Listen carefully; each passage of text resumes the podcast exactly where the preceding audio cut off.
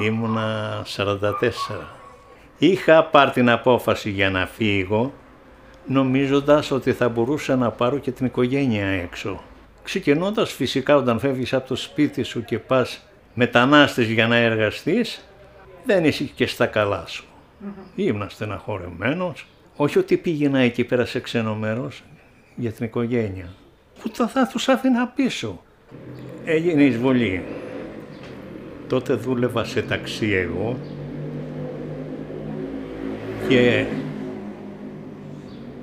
έμαθε ο Νίκος έξω, ο Κουνιάδος, ότι έγινε εισβολή και ότι ήμασταν έτοιμοι για πόλεμο με την Τουρκία και αποφάσισε και λέει να σας πάρω έξω.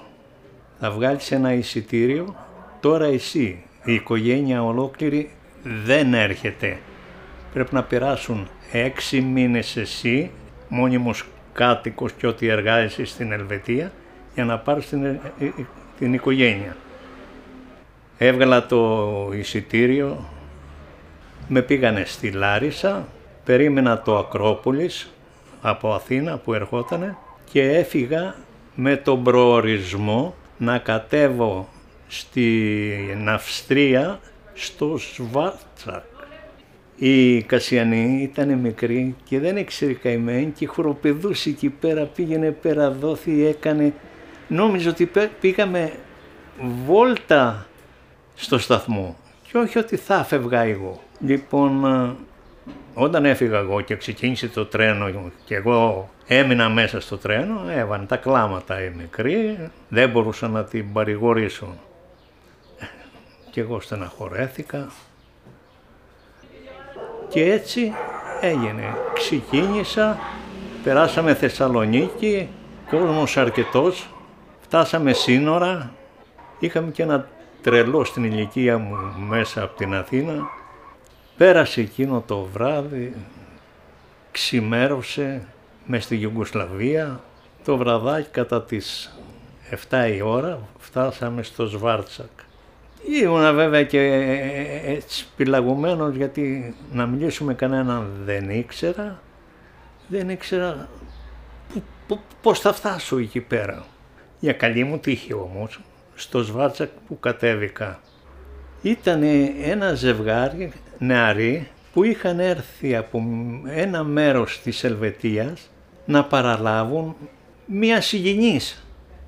Και όπως άκουσα και μιλούσαν ελληνικά, λέω Έλληνες είστε ρε παιδιά. Λέει ναι Έλληνες. Για πού πάτε; Δεν πάμε λέει, ήρθαμε εδώ να παραλάβουμε ξαδέρφη ήταν της κοπέλας, αυτόν δεν ξέρω και μένουμε Ελβετία. Λέω Ελβετία πάω κι εγώ. Είναι ο κουνιάδος μου εκεί πέρα, στο τάδε μέρος. Μου είπαν το μέρος, δεν το θυμάμαι. Λοιπόν, καθίσαμε εκεί πέρα, βγάλανε και αυτά, είχαν, είχε η κοπέλα αυτή από την Ελλάδα αυγά, το ένα τ' άλλο, είχα κι εγώ. Και τσιμπήσαμε λίγο εκεί πέρα.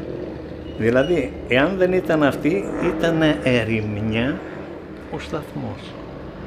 12 η ώρα, ήρθε το τρένο, τρένο με τρένο, μέρα με νύχτα. Όταν μπήκα μέσα σε αυτό το τρένο έπρεπε να, βάνω, να βγάλω τα παπούτσα και να περπατήσω με τις κάλτσες.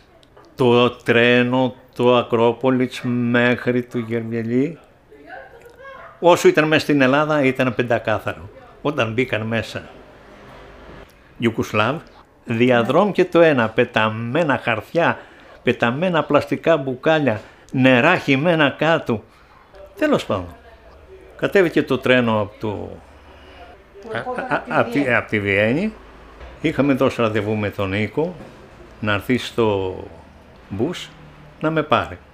Είχε μια καφετέρια εκεί πέρα, ένα ρεστοράν ήταν μαζί, γιατί γίνει και καφετέριες και κάθισα, παργείλα ένα καφέ, σαν εκείνα τα τα που τα τρομάζουν.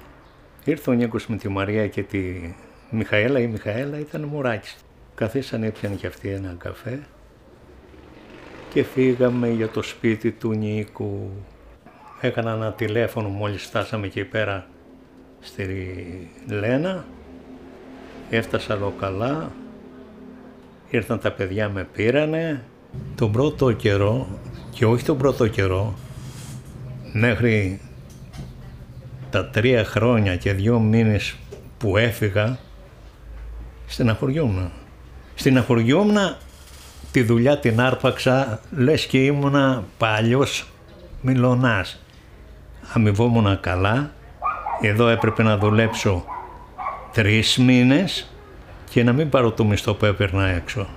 Λοιπόν, σηκωνόμουν το πρωί 7 η ώρα, θα φτιάξω ένα καφέ ή γάλα, 7 η ώρα έπαιρνα την κατεφόρα, θα χτυπήσω την κάρτα μου, θα κατέβω κάτω στο υπόγειο γη που ήταν ο Λέβητας, να ανάψω θερμοκρασία, θερμοκρασία για να ζεσταθούν. Δεν είχε μέσα ο μήλος θερμοκρασία, τουρτούρζεις. Μόνο το γραφείο εκεί πέρα που κάναμε ένα κολατσό, ένα καφέ. 12 μέχρι 1.30. Καθόμουν εκεί πέρα, είχα ένα σαντουίτς, θα το φάω και θα κάθομαι ε, από τη Ζαμαρία να βλέπω το χιόνι που έπεφτε μέχρι να πιάσουμε δουλειά. Σχολούσαμε 6 ώρα. Θα πάω να βγάλω τη φόρμα, να ντυθώ. Αν χρειαζόμουν κάτι, πετιόμουν από πάνω από την πλατηγούλα στο Μίγκρος και ψώνιζα για να έχω να φάω. Πήγαινα σπίτι, το φαγητό μου το βραδινό Ελένη ήταν τρία αυγά, ένα κομμάτι γραβιέρα, δυο μπύρες. Και μέχρι να γίνουν αυτά έτρωγα τη γραβιέρα και ήμουν και καμιά μπύρα. Με ένα σαντουίτς τόσες ώρες δουλειά και να ανεβοκατηβαίνει στροχάδιν. Την άλλη μέρα το φαγητό ήταν ένα πακέτο μακαρόνια, μια κατσαρόλα, ένα πακέτο τριμμένο τυρί, δύο φέτες τέτοιο ψωμί γιατί εκεί τα ψωμιά τα φτιάχνανε κιλό και ήταν κάτι φετάρες τέτοιες. Δεν μου φτάνανε έλεγε. Μετά από μια ώρα νόμιζα ότι ήμουν ανιστικός. 15 κιλά έχασα. Ε, μετά το φαγητό και μετά από τόση κούραση την ημέρα ξάπλωνα στο κρεβάτι, έπαιρνα το περιοδικό, διάβαζα, άκουγα μουσική μέχρι να με πάρει ο ύπνος.